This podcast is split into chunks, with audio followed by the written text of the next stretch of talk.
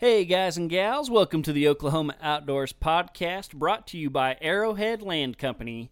Here you will be educated, entertained, and equipped to get more out of your outdoor experience. So hold on tight because here we go.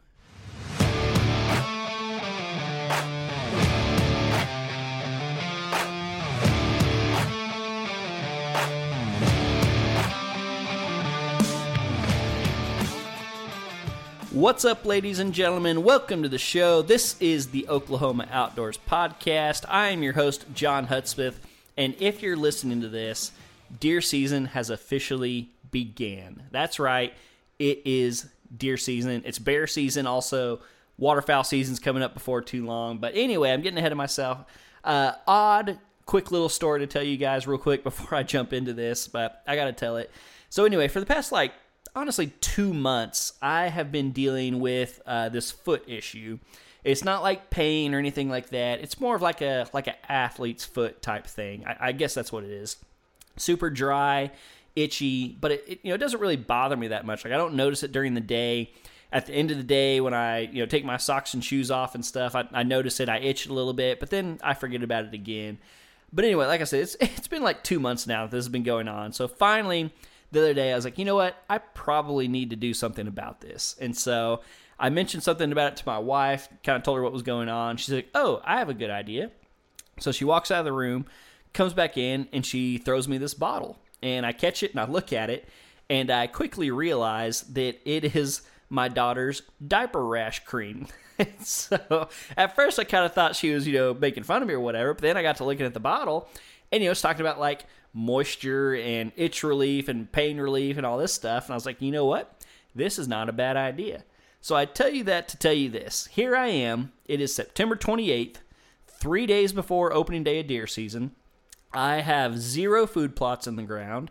I have a buck coming into a location that I don't think I'm going to be able to hunt because of the wind and my foot is covered in diaper rash cream. So, just wanted to say, welcome to my life. This is what's going on, and welcome to the show. So, anyway, we're going to uh, talk a little bit more about a few of those topics. I'll leave my foot out of it from here on out. Um, but yes, as I mentioned, I guess on the last episode, went up to plant my food plots. My you know brother was having some equipment issues. I wasn't able to get a tractor or anything to plant. Uh, I will say, I don't know if I mentioned this or not. I did shortly consider just broadcasting the seed because I had everything else, you know, there ready to go. But we were supposed to have gotten some some rain leading up to that weekend that did not come. It was completely dry. And then checking the extended forecast, I think there was like two or three days where there was a chance of, or like a 40 to 50% chance of rain, but just not enough you could count on. And so I was really afraid that I would spend all this time and you know spreading all this expensive seed and then it wouldn't rain and just be sitting out there in the sun baking and and not you know so yeah. So anyway i basically talked myself out of broadcasting decided to just wait and drill it later. Um, turned out to be a terrible decision because like i said that was you know saturday and sunday over the weekend. I think it was that wednesday a storm popped up and we ended up getting two and a half inches of rain which is like a dream rain if you broadcast seed. You want that nice big heavy rain to push everything down. Uh, I think that Friday we got another like half inch, which would have been awesome. And and then here we are that following Thursday, and I got nothing. Um, I I would love to plant food plots this weekend, but I'm also a little worried. Like if I am gonna hunt Sunday evening, I don't necessarily want to be you know clunking the tr- the tractor around and stuff on Saturday planting. Um, so yeah, still trying to figure out that. Uh, I thought about maybe taking trying to take Monday off work, but I don't know if that's gonna work. Just got a bunch of stuff going on. Uh, so yeah, so as far as my food plots, still at a loss, uh, which is kind of funny because this week's episode is about uh, you know seeds and food plots and everything. Um, so still trying to figure out what I'm gonna be doing there. As far as the buck that I mentioned coming in, uh, I've talked about it a lot on Instagram this week. So my number one target buck, Stone he still is coming in almost every day within shooting light or, or before shooting light. I believe it was Monday. He came in like 20 minutes before the end of legal light, which is amazing. And then, uh, and then also, uh, sorry, uh, there's a lot of uh, a lot of different strings to this web here. Uh, we you know the, my brother moved the cows around, and there are currently cows in the pasture with two of my four feeders. And so one of those pastures is the cemetery pasture where the 2% buck has been showing up. So literally the night that uh, the cows were put in that, or the day that that uh, the cows were put in that pasture, he quit coming in. He had been like every day, every day, every day. Cows move in there, no more pictures. That would have been, I think, Sunday. Uh, but that Monday night, where I just talked about, uh, Stone came in 20 minutes before. He showed up at that feeder. Uh, it would have been, it was late. It was like two o'clock in the morning, something like that. But I think what happened was he tried to go to his favorite spot. There was cows there, and so he went to the other spot he knew about, which also just happens to be our land, which is awesome. Um, so anyway, so yeah, so Monday night, Stone shows up 20 minutes before the end of legal light, and then 2% Buck shows up way late after that. Tuesday night of this week, um, Stone, I did not get a picture of him before daylight, but I did get a picture of the 2% Buck just like five minutes after legal light. And so, and again, that was when I got a picture of him. So, more than likely, he was out there potentially within shooting range before legal light. Uh, and then I got a picture of Stone like 30 minutes after that. So he was obviously in the area too. My guess is that Stone was on his way in. The 2% buck came out and kind of pushed him off, pushed him out of the area, and then, you know, kind of took the feeder over. So, so I'm guessing that both of those bucks were out at the same location before shooting light. Last night, Wednesday night, uh, Stone again was there before the end of legal light. I think uh, the 2% buck, I got a picture of him like 20 or 30 minutes after shooting light. So, all this to say, like, I am jazzed. Like, this is the spot I've been preparing to hunt. Um, I, you know, I've been checking the weather. I know it's going to be hot. I was actually, I've been uh, concocting like a portable AC thing that I can put in the blind. I have a Banks blind here because there's not a good tree. And so I was like, man, I have this cheap cooler. I can like pack it full of four or five bags of ice. I bought this battery operated fan. I was like, I can crack the lid, put that fan in there. The fan will push the cold air out, have all the windows closed, and basically turn that. Uh, you know, instead of it being an oven, have it be a little freezer. I can sit in there, won't be sweating or anything like that. Uh, when the sun starts going down, I can turn it off so there's no noise. Good to go. So I have this whole plan put together. Uh, you know, we're like again, we're like three days away from all of this. And then today comes along, and uh, I just so happened, just because I'm excited for deer season stuff, I I opened the DeerCast app, the, the, the app that the Drurys have, and you know it kind of gives you a prediction. It gives you all the weather and moon, and it has like a okay, good, great, or bad, you know, rating for the day and everything. So I was just kind of checking it, just you know, kind of see what the app was telling me, and that's when I noticed it um, and I have no idea why. There's no front coming in. There's no front coming out. For whatever reason, uh, I think it's Friday, Saturday, Sunday, and Monday. Instead of having our typical south wind, we have a straight east wind, and that is the worst possible wind I can have for this setup. Literally northwest, south, I'm good. East wind, it just it blows straight from the blind out over the food plot and the feeder and everything like that. And so with two potential shooters coming out in daylight on opening day, as of right now, I I don't think I'm going to be able to hunt it because of the wind. I mean, like my access is from the east. The wind would be coming from the east, blowing straight towards the feeder, straight towards the food plot everything. Like it's just terrible. And I start like I immediately opened onX and was looking at the map and I had this idea. I was like, man, like I can come way, you know, swing way to the south. I can hug the tree line and just hunt off the ground. I like I'm pretty sure I know where they're coming out, um, and maybe I could get them that way.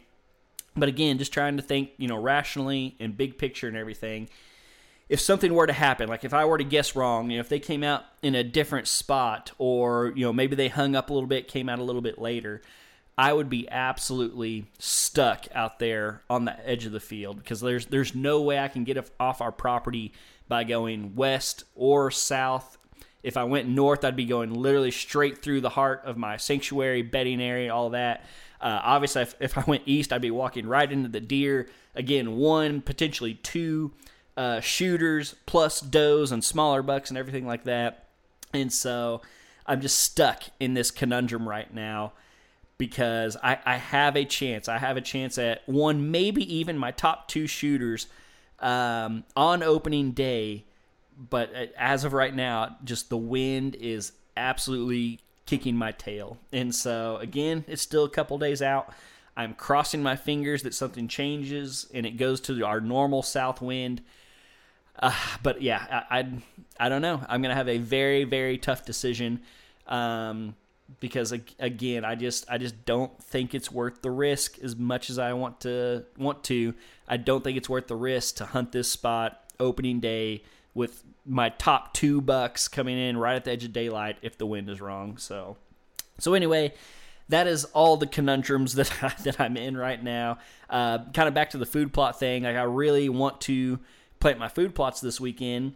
Uh, but again, so this feeder where these bucks are coming, that's at my big food plot. So I don't necessarily want to be in there like on Saturday, you know, spraying, driving around, planting, all that stuff. If I'm going to hunt it Sunday, um, I thought about trying to take off work on Monday, so I like I could hunt Sunday evening and then plant on Monday. But just the way work's looking right now, I don't think that's going to be an option. So yes, that's where I'm at right now.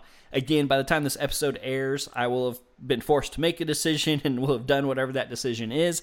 So y'all can look forward to that um, hearing from me. But yeah, anyway, that's like 11 minutes of me rambling about how terrible things are, even though things are actually pretty darn good. And I'm very fortunate to be in this situation. So. So yeah, like I said, look forward to that. I'll let y'all know what I work out, but it's just it's consuming my brain right now, so I had to kind of word vomit that out to you guys. Anyway, today we have a great guest. We have Keith Hammer on today, and he works for Stratton Seed. Great episode. I, I love this company. I've used their products before.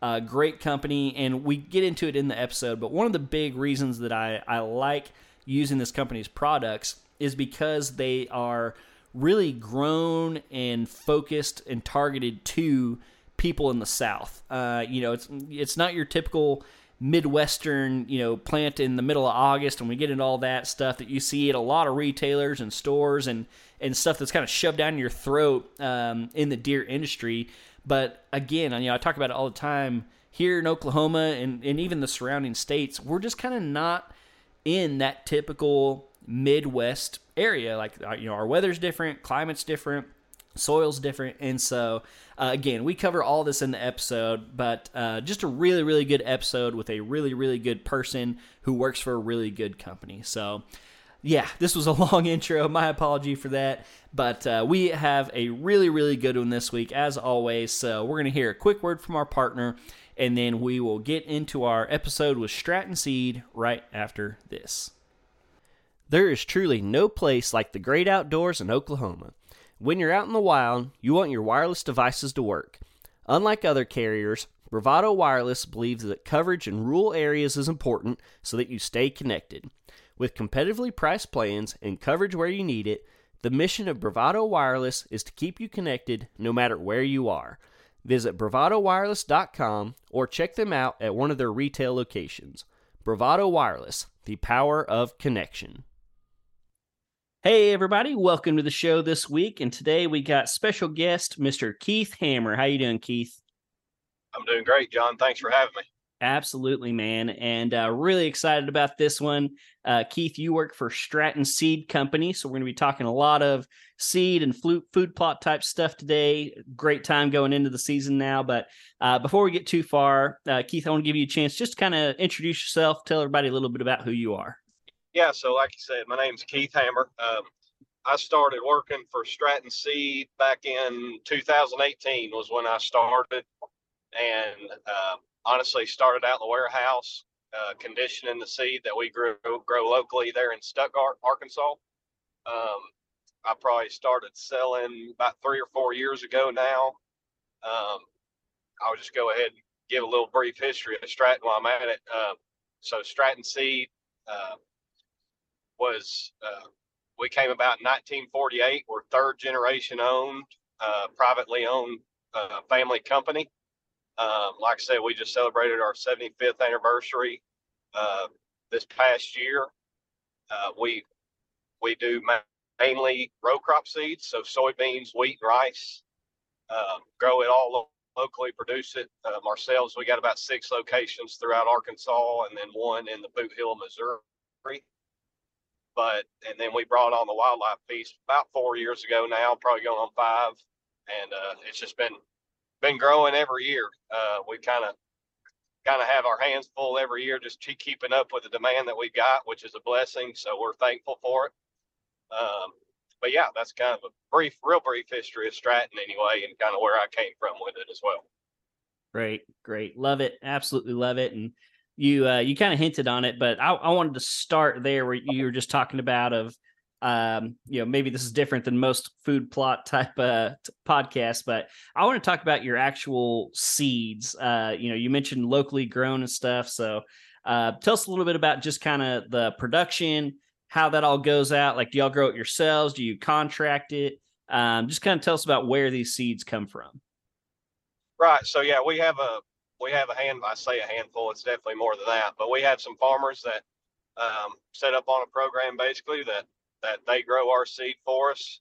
Um, obviously, it's maintained throughout the year to to keep the highest quality possible, and needed to uh, to sell it, and just that way we can give the end user a better quality product. So we've got farmers that do that for us. We we bring it in house after it's harvested, and uh, clean it, condition it from there, and then we go into bags from there. So that's kind of the gist of it. And it, and like I said, whenever we talked about locally grown, so like I said, we're in Stuttgart, Arkansas, eastern Arkansas, east of Little Rock, if you're familiar with that. But um, we service as a as a sales force. We service about 11 states here in the South, ranging from uh, Texas, Oklahoma, all the way to um, really Georgia, but Alabama, that kind Tennessee, Kentucky, that area, and then all states in between. So kind of a wide footprint, but most of what we do,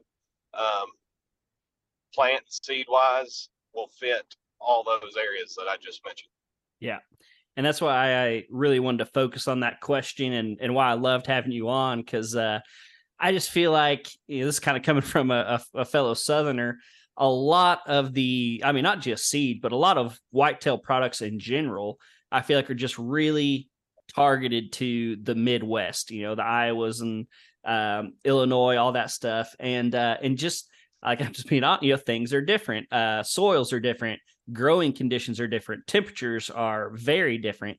And so, you know, one, uh, I wouldn't say it's a pet peeve, but one thing that I try to like warn people against is, you know, if you pick up that little five dollar bag from whatever store you bought it from, and it's got the the celebrity with a giant buck and this beautiful green food plot that they planted. You know, a lot of times you flip that over, and like the suggested fall planting date is like middle of August. And I don't know about you, but like where I am, if I try to plant something, you know, fall crop in the middle of August, it's going to just burn and sizzle and never actually produce anything. And so, uh, you know, I like that y'all are kind of more southern based the the seeds that, that y'all are selling are grown and produced and really meant for this type of area. And obviously this is the oklahoma outdoor podcast so i'm i'm kind of focusing on oklahoma. Uh, but you know a lot of most of the state except for maybe that very northeast corner it's just a little drier it's a little hotter than most people would find in the midwest. So i just really like that y'all's stuff is kind of more focused for down here. Right yeah and so basically just kind of go off what you said there, but everything we grow here, um, especially in your part of Oklahoma, there's not that much difference. So mm-hmm. anything we grow here will generally work in your area as well. And and that's why we've had success just in our outreach there. Like I said, the 11 states. Yeah, there's some differences as far as weather and soils and um, and moisture and all that precipitation, but in the grand scheme of things, it's all pretty similar and will work work mm-hmm. very well. Where where like when you talk about the Midwest, they're planting they're planting in July really, mm-hmm. and and I would suggest doing that. But down here, like you said, if you try to plant a plot, especially this year yeah. in August, mm-hmm. um, it's been real hot and dry this year. It really hadn't been very conducive for food plots, unfortunately. Mm-hmm. Um, and we can get into that a little bit later too. But there are certain things that that you can do to help yourself um, take it take advantage of what Mother Nature's giving you, whether it's too much rain, not enough rain.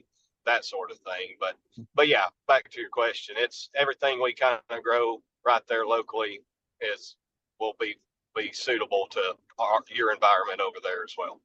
Awesome, awesome, and and yeah, you touched on it. Might as well go ahead and get into it because that was definitely one of the questions I have because it seems like the last three years, maybe even a little bit more than that, we've just had these crazy dry summers and and this year was a little different. I feel like the last couple years we we actually got a lot of moisture in the spring. Like we had some pretty wet springs, and then you know right there around the end of May, it seemed like everything just shut off. This year we were below average even in the spring. Now I will say we had some very well timed rains, at least where where we are.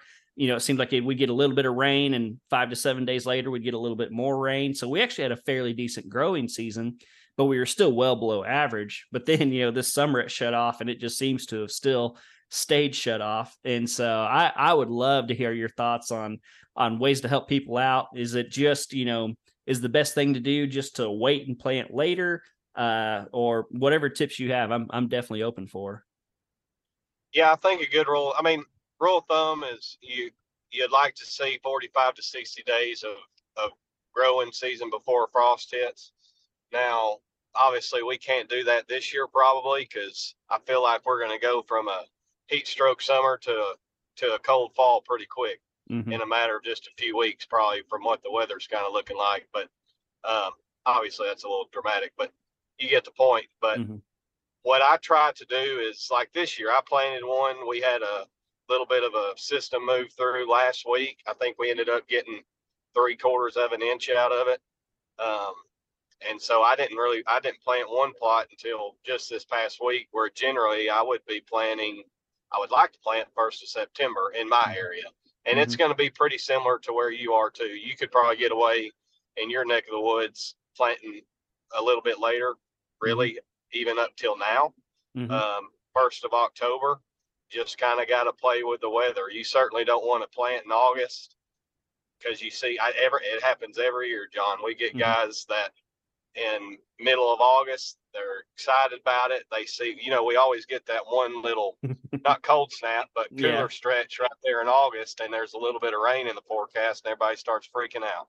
Mm-hmm. And uh, I just try to tell them to hold on, just because it happens every year. It'll turn hot and dry, and if if you get that food plot up and going, and it don't rain for three weeks, and it's a hundred degree days, you're going to be calling me not happy because. Mm-hmm because the seed's not doing what it needs, but it's got to have some water to do that. So, yeah, um, I would just in situations like that, I'd suggest planting later, um, and then hopefully we catch some rains here in the next few weeks. But um, one thing that, and what I was going to get into with this question was, I know it's not suitable for everybody, but you don't have to have a big drill to do this. I know that can be expensive and time consuming, but if if you can keep from it, not disking up the ground and exposing that that dirt to the sun, basically, um, hidden dirt is a is a pride and joy for for a food plot. If you can keep it,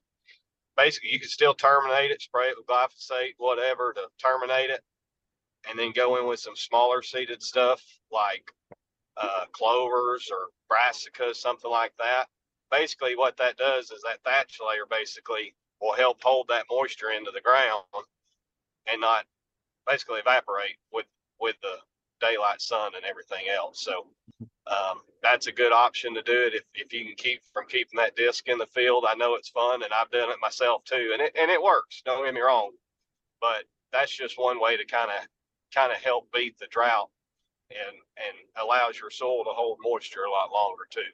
Mm-hmm yeah, and you know, even if you do have a drill, you know, a lot of people are no-till drilling, still not work using that plow. You know, that's going to work even right. better if I'm, you know, not unless I'm uh, fooling myself. But yeah, you know, like you said, spray it, kill it, then run that no-till drill through there, just straight over top of all of that. Get that seed down there where there's hopefully a little bit of moisture, and uh, and let it go. Exactly. Mm-hmm. Uh, I want to back up to one thing real quick that you mentioned that uh, before I forget it.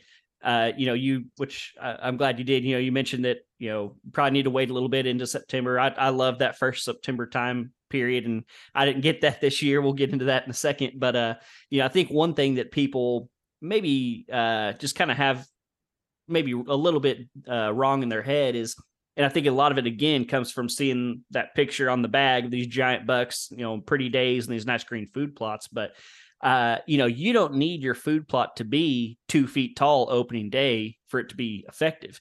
Uh, you know, if anything, you want it to be kind of that more shorter, newer growth that deer really love. And so, you know, if you plant too early, I don't, you know, it's not necessarily going to get too mature. Deer will still eat it. Um, but there's nothing wrong with it being just a couple inches tall on opening day to attract deer, if I'm not mistaken.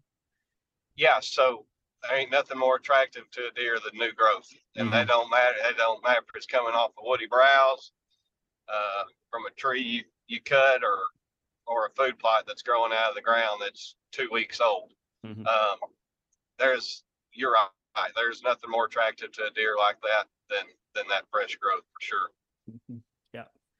And uh, that that brings me to my next point. So I, I again I I love trying to get seed in the ground. Kind of I, I usually wait till about mid September. Uh, but this year I have a, a one year old. Uh, I went and hunted a little bit in Nebraska because my sister moved up there, and uh, so I went to plant my food plot weekend before last, which would have been that mid September time frame. Uh, get up there, and unfortunately, my brother had had some equipment breakdowns. He was baling hay. I couldn't get a tractor or anything, so I still do not have seed in the ground. We're, we're recording this on September 28th today, uh, and so, but with it being so dry, and you mentioned these temperatures and stuff, um, in your opinion, like, am I wasting my time if I plant, you know, maybe this upcoming weekend, or maybe I can't get it in this weekend, the next weekend, that early October time frame? Am I wasting my time, or is it? And do you think it's still worth planting? I think it's still worth planning at this point. Now, if we were having this conversation two weeks from now, I'd probably say it just wasn't your year. But Mhm. um, I think I think we're fortunate enough uh, versus like the Midwest, like we were talking about earlier, is we have a longer growing season. So, Mhm. and none of us know exactly when that first frost is going to hit. I mean, it's all a gamble at the end of the day anyway. That's why they call farming. But, um, but we've got a much longer growing season, so we can get away with those later plantings. Um, I'm, I want to say it was I can't remember if it was two or three years ago now. I planted one the first week of October, and it turned out better than my plots did that I planted three weeks prior to that. Hmm. So it just all depends on the year. Mhm. Um, like I said, we could turn around and get a frost in end of October, and that plot may not do as well as it should have, but it could be the middle of November too. You know, just as well as I do. Yeah. It's it's not that much different from Arkansas weather, and with you being in South Oklahoma, it's you're going to have probably you're generally going to have a little bit longer window Mhm. of uh, of growing season. So at, at, use it to your advantage. Moral of the story. Yeah. Um, I think if, if if you can still get something in within the next week or ten days, even if you just get thirty days of growing out of it, that's that's that's it's more beneficial to have a little bit than nothing at all. So yeah. I like that. um, I like that thinking. Yeah, I uh so I I had thought about like again, I, I had the seed, I was ready, you know, two weeks ago, whenever it was. Um, got up there, but you know, I didn't know till I got there that I wasn't gonna have the equipment.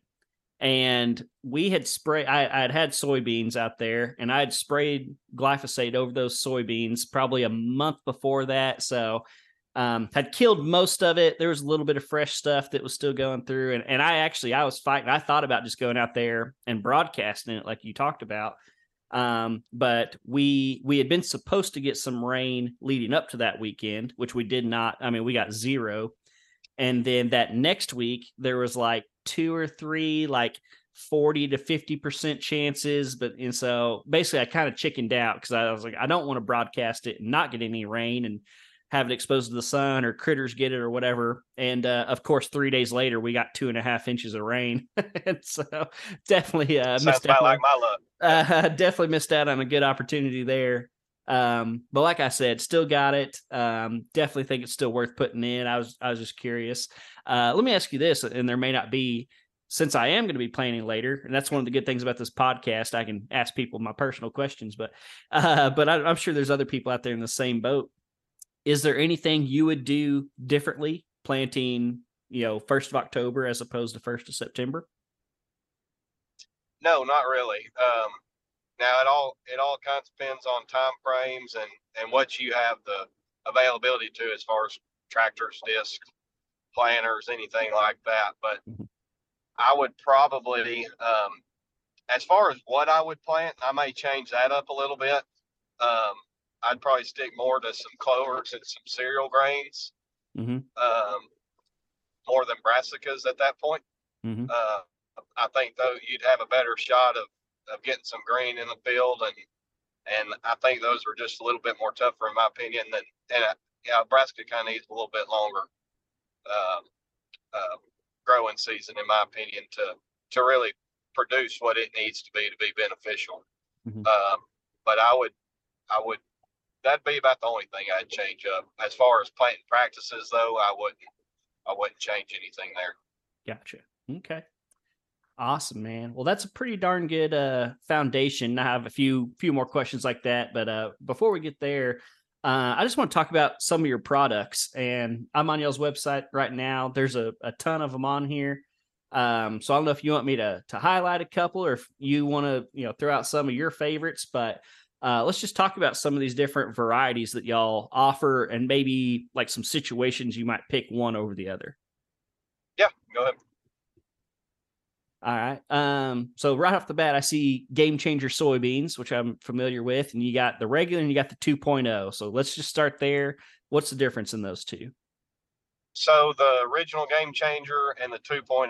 The the original was what started it all really on the wildlife side. Whenever I first got there, I saw that we had this bean. Um, I knew it was very competitive with uh, some of our competitors' beans as far as functionality, but also price. And I knew we could be competitive in that market and uh, basically just bring to market a, another option for guys that didn't want to spend $100 on a bag of soybeans. Mm-hmm. So uh, this is a uh, early group five indeterminate bean. Um, so basically, this is gonna, and what that means is it's just gonna keep flowering um, and putting on pods, basically even after a deer nips it off. Now, I want to clarify that if you go try to plant this in a one acre plot and you've got a high deer density, you're probably not going to be too happy with the results because the deer are getting what they need, but you're not happy because because it looks like a weed eater just went through there and mowed it all down. But Mhm. there's definitely some situations, and we can get into that in a minute. But as far as a, a, glyphosate tolerant soybean that that performs well, gives the deer tons of forage throughout the spring and summer, and then also if you can carry it all the way to production on those pods, um, great great source there in the in the winter time whenever those deer are needing that protein to carry them throughout the rest of the winter. Um, now, like I said, they're glyphosate tolerant. This this original soybean is um, very drought tolerant. I've actually seen this bean go underwater and it still survive and thrive. I've seen this I've seen this bean go through droughts of 30, 45 days of no rain and still hold on to the best of what you could possibly imagine it could do with 30, 45 days of no rain. Mhm. So, um, very good bean. Like I said, I would I would probably concentrate on planting these on some larger plots just because it is very hard to have a successful stand of soybeans on smaller plots, especially if you've got a high deer density. Now the Mhm. deer might be eating them, and that's great. That might be your goal. But if you're wanting to, if you're wanting any kind of pods at the end of the year, I would suggest making these some larger plot plantings. You can Gotcha. drill these, broadcast these. Um, the 2.0, basically the same thing as the original. It's just a later maturing bean, so it probably get a little taller and bushier than the original. It's a determinate, so it'll shut down a lot faster than than the original will. But uh, other than that, they both perform well as far as getting tall and bushy, canopying out, and um, you can you can spray that glyphosate on there to kind of help with some weed pressure. Mhm. Okay. Uh, yeah. So this spring was my first year planting soybeans. Uh, I've I've always done fall plots, and I've tried a few small spring plots, but never put you know much into them. But this year I really did, and and I'll admit I went down to the farm store and bought some some regular soybeans, um, and they did pretty darn well. But like you said, when it started drying up, they they went fast. And I did have I had one plot that was like you were just talking about, about an acre higher deer density area and i actually i didn't know that the beans were even growing. Uh, i thought they that it just didn't work out until i really got down on my hands and knees one day and and found out that they had in fact sprouted the deer just just crushed them that quickly. Um and uh, you know you could kind of see the rows and everything. You could see the little plants but yeah they got ax- absolutely crushed. And then i had a bigger plot that's two and a half three acres something like that. And they lasted a whole lot longer uh, but as you mentioned, when we hit summertime and the, rain shut off, they went pretty quick as well. But uh, yeah, definitely, definitely interested interested this coming spring uh, in these game changers. I've I've heard a lot about them, heard a lot of good things about them. Uh, like I said, this spring I was kind of just testing the water, but uh, yeah, I, I, would love to try those this spring. So. Absolutely, yeah. We uh, we've had we've had great success. I don't, I couldn't tell you the number we sell a year, but um, but we have a lot of customers that are very happy with it. Mm-hmm. mm-hmm. Uh, we'll just go ahead and stay in the in the spring, and uh, so I see ancestry and I see heritage. So you want to touch on those real quick? Yeah, so an- ancestry and heritage are going to be very similar blends. Um, quite honestly, heritage is my favorite for for whatever reason. We can't even sell that in Arkansas. Uh, used to be Mississippi as well, but um, the plant the plant board, I guess, has or Arkansas has it labeled as a noxious weed. Mm. So that is why we can't sell it. We're we're trying to get that changed. Not don't really understand that fully quite, but um, either way, like I said, they're very similar. That's why we came up with the ancestry to help offset that for our Arkansas customers. But um, as far as qualities, what that's going to do is it's going to give you plenty of height and structure for your uh, uh, cowpeas and lab lab and those sort of plants to vine up and thrive in that situation. Plenty of cover and obviously plenty of forage for for wildlife. Um, good for deer, turkey. Just I mean, you name it. It's I don't I don't know if you've planted any yourself, John, but it's been a it's a really great blend. And this is what I was kind of hinting on earlier about the soybeans. Mm-hmm if you're planting a smaller plot, I would recommend planting a blend such as Ancestry or Heritage because deer won't wipe it out near as much. You know, you'll you'll learn and you'll see that they won't wipe it out near as much as they would a straight monoculture of planting just straight soybeans. Gotcha. Um, basically, you got these different plants that are maturing, that are growing at different rates, uh, different times, and they are deer they're attracting deer at different times of the year as well. So, hmm. um, and you could still carry this out. You could use it as a screen. I've got some guys, I do it myself, honestly. I've got some places along some roadways that people pass by, public roads, that I don't necessarily want them looking and seeing what I got my food plot. So I kind of plant this along some edges mm. uh, just to keep peeping toms out. But it, you can also do that to make your deer feel comfortable with coming into the plot as well. So even in my fall plantings, I'll leave this standing and let it stand all year long till next spring when I replant it, just so there's some cover on the outside of my plots as well. Gotcha. Gotcha. Awesome.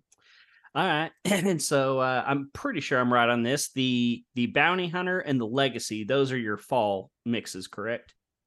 Correct. Yep. All right. So I I loved the look of the legacy, but correct me, I believe that's the one that has sunflowers in it. Is that right? Uh, legacy does not. No, that okay. Be, maybe. The ancestry, yeah, yeah, the ancestry legacy will. Okay. But, um, or gotcha. the ancestry and heritage will. Legacy okay. will not.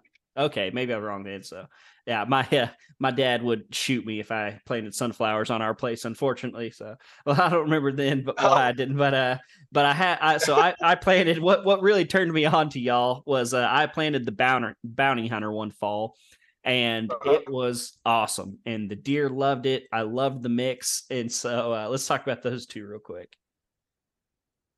Yeah, so bounty hunter probably well, there's no probably about it. It is our number one seller as far as food plot fall food plots go. Um, it's a really good economical blend. Uh, you're talking like about 30 bucks a bag, probably a little less than that. Um, now a bag does do half an acre.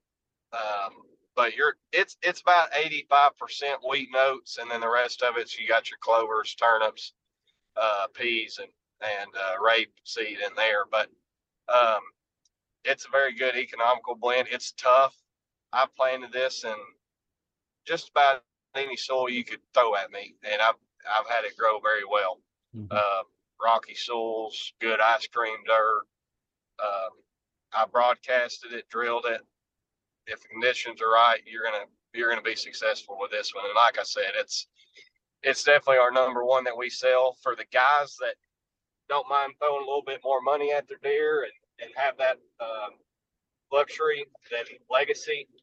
It's definitely the way to go, in my opinion. It is a better blend. Um, you got some higher quality seeds not so much wheat and oats. Um, now you definitely still have a fair amount. I think it's about 50% of the bag, but you got four different cereal grains instead of just only wheat and oats. And then as you can see, I know you're looking at it on your website, but for your listeners on here, um, you're looking at about 11 different seeds in this bag. And I know that sounds overwhelming and a lot, but it works. Mm-hmm. Um, basically, it's just a buffet. I know it's kind of a cheesy comparison, but it is. You you literally throwing everything at them. Uh, there's nothing out there that any time of year that a deer could come out there and, and find something that would be attracted to him at that point in the year. Like mm-hmm. I said, four different cereal grains. Um, you got your uh, brassicas, turnips, rapeseed, uh, peas, and your clovers. So a couple different high quality clovers in there too. So mm-hmm. uh, it's a really good blend. You're probably talking about fifty dollars a bag on this one average yeah. cost. So, yeah. like I said, it's a little bit a little bit more expensive, but you're getting a heck of a lot more in that bag as well. Yeah, and you know, you mentioned those clovers and stuff, so that's going to help that carry over into the spring as well, which is an added bonus. Absolutely. So yeah, this is this is not providing food year round necessarily, but it's uh it's providing it for a long time. I mean, you're talking from September on average all the way through I mean, really June because you got to think about the wheat notes and the cereal grains in there maturing about that time too. So it'd be very good for turkeys uh, mm-hmm. in the spring, leading into early summer. Yeah, awesome, awesome.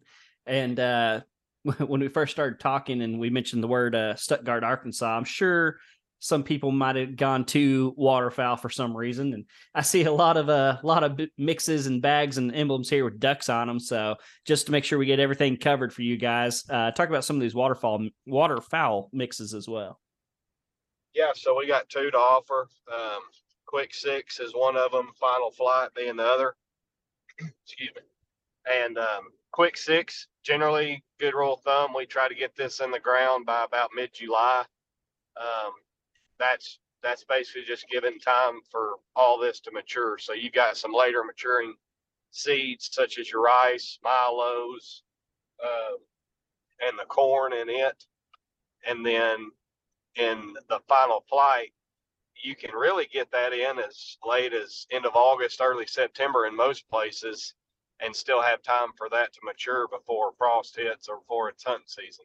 Hmm. Um, I get this question a lot, and I'm sure some of your guys will ask, but um, you cannot plant this directly into water. Now, hmm. there are certain certain of these seeds that you can definitely have some water on it after that gets up and growing, but you cannot broadcast this into water and get it to grow from there. You're going to need to. We've got a lot of guys dry down ponds or dry down some fields and plant it, and then um, maybe after 30, 45 days of growing, kind of put some water on it. You certainly can do that. It's not everything's going to survive, but most of it will. Mm, gotcha. Gotcha. All right. And then uh, I got to ask about this one too, because uh, I don't know. The last couple weeks, I've been spending way more money than I should on waterfowl stuff, so I'm pretty interested at the moment too. Uh, I see uh-huh. one. I see one on here called Invisiblind, uh, and I, I could, I don't know. I guess I could see that working for uh, for a lot of different things. But tell us a little bit about that one yeah, so Invisiblind, whenever we first came out with that, uh, is a two pound bag. I think we're actually going to move that up to a four or five pound bag next year. But the whole idea behind this blend is kind of like the ancestry and the heritage. So you just kind of put this around your blind, whether that be a pit blind, sled blind. You can put it around your deer blind if you wanted to, but it's just a cover. So um, you got sorghum Sudan grass and milo in it. Um, it's going to grow up, some of it 8, 10, 12 foot tall in some instances. So this just creates a natural cover um, that you can plant around your blind and, and you don't have to go out there and sweat all day and and cut a bunch of brush to brush in your blind as much. Mm. So, gotcha. Okay, that's what I figured. Just wanted to double check and give you an opportunity. So, well, cool. I mean, we we covered most of the most of the blends there. We missed, I think, Wild Wings and Cattleman's Treasure. It looks like, um, but uh, people can head onto your website and find those because uh, I got something. Yep. So uh, the the way I found out about y'all's company it was from uh, the Land and Legacy guys, Adam Keith and Matt Dye, and uh, good friends of the show and everything. I think they've both been on my show, and I've met them a few times. And uh, great guys. Oh yeah, absolutely. And and but one of the things they love to preach was just you know all around habitat. Obviously, they're big on that. That's how they've kind of made their name um, you know not just throwing a bag of corn on the ground and calling it good but really putting in the, the work and um, and one thing that they're big on is kind of coming up and you talked about earlier kind of that year round food source that year round system uh, and so i was just curious in your mind you know if you had to pick a couple of these and you're on your own place and maybe you do one with equipment or one without or if if they're different but uh, i guess i'm just kind of wondering what your pattern would be for all these seeds? Like, do you just pick like one fall and one spring that you pretty much just go with over and over again? Do you mix it up a little bit? So, you know, for all the people out there who are, you know, fortunate enough to manage their own land, uh, I'm, I'm just kind of curious, like I said, of, of how you would go about planning and deciding and picking between all these different mixes. Yeah. So uh, we didn't hit on this. I'll hit on it just for a quick second before I dive off into that. But Revival is mm. our only perennial clover plot that we have. It's red and white clover, alfalfa, and chicory. But like I said, it's our only perennial uh, plot that we offer. Everything else is annuals. Um, so if if I'm on my own place and and I'm doing this, I'm having a couple plots in Revival. Um, just because it's very low maintenance for the most part. I'm not having to go in there break the ground or run a drill through it or anything like that every year or every six months, basically, if you're planting spring, summertime, and then the fall. So um, I'm going to have a few plots in that.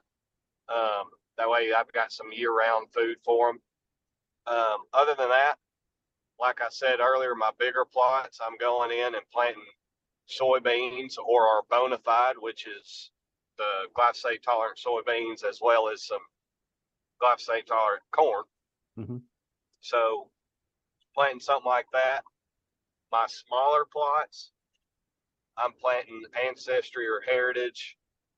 Um, and then I'll go in and plant usually legacy or our triple B that brassica blend um, in the fall. And usually I can like with that brassica blend, I can do that without having to disc or anything like that. If I can go in there and just brush hog that um, that uh, ancestry heritage down, then I can go out there and broadcast those turnips and and brassicas in there without having to disturb the soil or do anything like that. And it's quick and easy, and I can spend my time doing other things and hopefully uh, improve the habitat around it. So, mm-hmm. gotcha. Okay. Yeah, I, I, hadn't scrolled down far enough. I just saw those other blends that I missed. Uh, I yeah, want to talk. No yeah, uh, I do. I want to back up a little bit and talk about Bonafide. Uh, that's your corn yep. mix because I have zero experience with corn. So where we're at, we're we're in hog country. Um, and there's basically no way I could get away with planting, you know, one to three acres of corn. It would just get destroyed. So I never in my life have planted corn. Actually, I'm very jealous of those who can. And so, uh, be, because I've never talked about it, I, I'd just love to get your take you know, somebody there are portions of Oklahoma that either aren't as bad of hogs or don't have hogs. So um I know it's kind of maybe sound like a silly question, but walk us through how you would plant and take care of bonafide. So the bonafide, we and I, I feel your pain, John. I've got a place right here in Central Arkansas along the Saline River, Saline River bottoms, and um, we are overloaded with hogs. I can Mm. send you pictures from the last week, and I probably show you about a hundred different pigs on four or five hundred acres Mhm. pretty quickly. Yeah. So I get your pain there. Um, as far as my my situation here, I do the best I can between the coons and the hogs. It makes it pretty dang impossible to to make something thrive like that. But Mhm. um, if you have the capabilities and can take care of it, it's pretty simple. It's it's nothing uh, nothing crazy. Um, obviously, just play. You could either drill it or broadcast it. Drilling obviously be better, get better seed to soil contact, try to get it down in the moisture. But um, like I said, it's glyphosate tolerant, so you can keep that clean field by spraying that. Um, probably wait a couple weeks after planting if you got some issues. I generally try to tell guys to obviously spray before they plant it just to kind of get a head start. You certainly don't want to be uh, planting and then spraying um, a week after with a with a field full of weeds because it ain't going to turn out very as good as it needs to, as good as it's got a chance to. So Hmm. Anyway, get it planted. You can spray it. Keep a clean field. Um, as far as fertilizer recommendations, this is where it kind of gets a little tricky just because everybody's different. Best thing I can tell you is go get a soil test on your fields, and that's pretty simple. Just go a couple different places, a few different places in your field, collect some dirt, mix it all together. You can send it off. Most time you get that checked and get an analysis done uh, for little to no cost. So um, send that off, uh, see what kind of fertilizer recommendations you need. But um, if you can just do that, spray it, keep a clean field, fertilize it, and uh, like in your instance, keep your hogs off of it, and you turn out all right. Yeah. Uh let me again i'm kind of playing ignorant here but let's say you know somebody's just got their good old ranching equipment or whatever they got a no-till drill would you just pour it straight in that no-till drill that's say on seven and a half inch centers seven inch centers or would you try to like tape over every other cup to spread it out to 14 inch um and I, I know you mentioned you could broadcast it too so i guess i'm just kind of curious about like seed rate and spacing and all that stuff I've had guys do both. It all depends on uh, rates. If you're going to go a little heavier on the seed, you could definitely kind of tape that one off and give it a little bit more space in between rows. Um, but I've had guys go through there and plant, uh, like I said, on those seven, seven and a half inch spacings to where uh, it still fills out, but it hasn't. you're not overpopulating it. It still, it still fills out and has enough room to to grow without too much competition impeding its height or productivity as far as grain yields either. Yeah. Okay And in fact, I think uh, I think Adam sent me a message not too long ago. He he planted some up there on his Missouri place and uh, didn't have a chance to put any fertilizer to it, and it still turned out pretty well. So I can only imagine if he had time to put the fertilizer on it, what it would have turned into. So hmm anyway, Yeah, I uh I did I tried to plant corn one time. I uh I saved all my pennies and I bought I don't know how many hog panels and I sectioned off about three quarters of an acre with hog panels all the way around. It wasn't that big. It was probably half an acre of hog panels all the way around. And uh but it was like thick, thick native grass. And I had sprayed it, but I didn't give it enough time. It was still super thick and went back there and tried to plant some corn and needless to say that experiment did not work out so uh i like i Yeah, said i've, I've, I've always dreamed of it yeah yeah like i said That's I've, I've i've always dreamed of it um you know again i guess this is, this is one thing maybe i'm jealous of those midwest guys about uh, is hear how awesome it is to to hunt over those you know standing cornfields late season but uh i'll have to uh i'll have to wait a little bit longer before i can uh, afford to do that again so you have the right to the best wireless service. Bravado Wireless provides the best mobile wireless, high speed internet, latest devices, and customer service at prices you feel good about. Bravado Wireless strives to put these values first and offer you the best wireless service available. See what they have to offer at bravadowireless.com or one of their retail locations in eastern Oklahoma.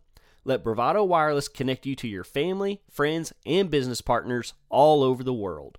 Bravado Wireless, the power of connection. Well, cool, man. Um, I'm trying to think. Did I miss anything? Is there anything else that you want to touch on before I let you go? Y'all, y'all can feed over there. Um, y'all mm-hmm. feed much as far as protein throughout the year, anything like that, or y'all, your listeners do any of that sort of thing? I know several of my listeners do. I I kind of fed it this year. I did it more for attraction than actual yeah. you know benefit. Um that to say, you know, I did I, I bought I think I ended up with two protein feeders and then one kind of smaller one. Um so now that I have the feeders, you know, I might I might feed some more this upcoming year, kind of now that I have it all set up for it. Um so yeah, yeah I, I have fed some protein and I know plenty of the listeners do yeah, I'll hit on a couple of those real quick if you don't mind. So I've mm-hmm. got I've got a whole line of deer feeds, um, some rice bran products. Um, obviously, we sell deer corn, but um, one of them that we're real successful with and, and sell a ton of bags a year, and I, I use personally quite a bit, but uh, is our Rack Attract. It's uh, corn and roasted soybeans. Mm-hmm. Um, so that attraction piece, obviously the corn, but the roasted soybeans, when you roast them, it almost smells like peanut butter. Mm. Um, and um, I'll get you back so you can you can see what I'm talking about. But okay. it's 16% protein. Um, we've got some guys that feed this year round for the protein aspect, but all, also mix it in with some protein pellets um, throughout the year just to get that attraction attraction uh, to it. Now we also just came out with this year a Rack Attract pellet, which is basically Rack Attract but it's 18% uh, protein pellet now. It's got moisture guard on it. So obviously, we're down here in the south. Hum- humidity can get to us. It's mm-hmm. not going to clog up in those gravity feeders. If it gets a little sticky outside, stuff like that, it'll still flow through it just fine. But but those are kind of two I just wanted to highlight. Um, whether you're putting it out to hunt over or keep the deer on your farm during hunting season so your neighbors don't get them, or are feeding year round and uh, just trying to give them every every source of protein and and feed that you can get them throughout the year. Uh, mm-hmm. We've got a couple options for you there. Yeah. Yeah, and I'll so our neighbor to the south, which is kind of the portion of our farm or ranch that I get to do most of my hunting on, it recently sold and is getting broken up into a bunch of smaller pieces. And so I assume I'm about to have a lot more competition. And so that's kind of why I started feeding the protein this year. And from everything I've seen so far, it has worked. Um, I have uh, not only I wouldn't say the quality's too much better. Again, I didn't start feeding it till May. You know, not enough time to really do much this year. Um, but yeah. I have seen more bucks, and it appears that I'm holding more, and not just bucks, does also. It appears that I'm just holding more deer by feeding that stuff. Right. Yeah, and to be honest with you, I know it's outlawed in, in several states, and depending on if you're in a CWD zone, can't feed till in season and that sort of thing.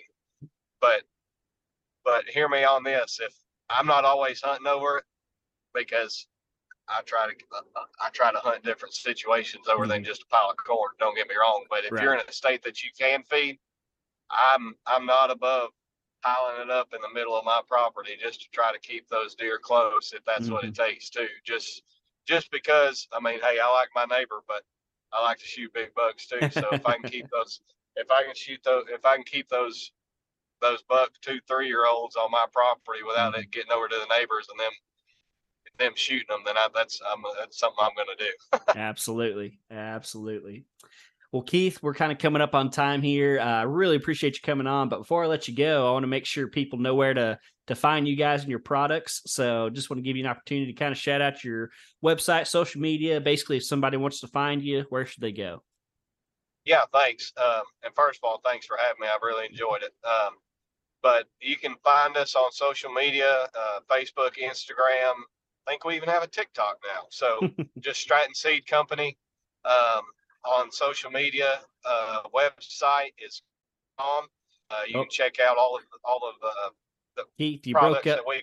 you broke up for just a second there when you said that website. So I want to give make sure everybody hears it. Can you say that one more time?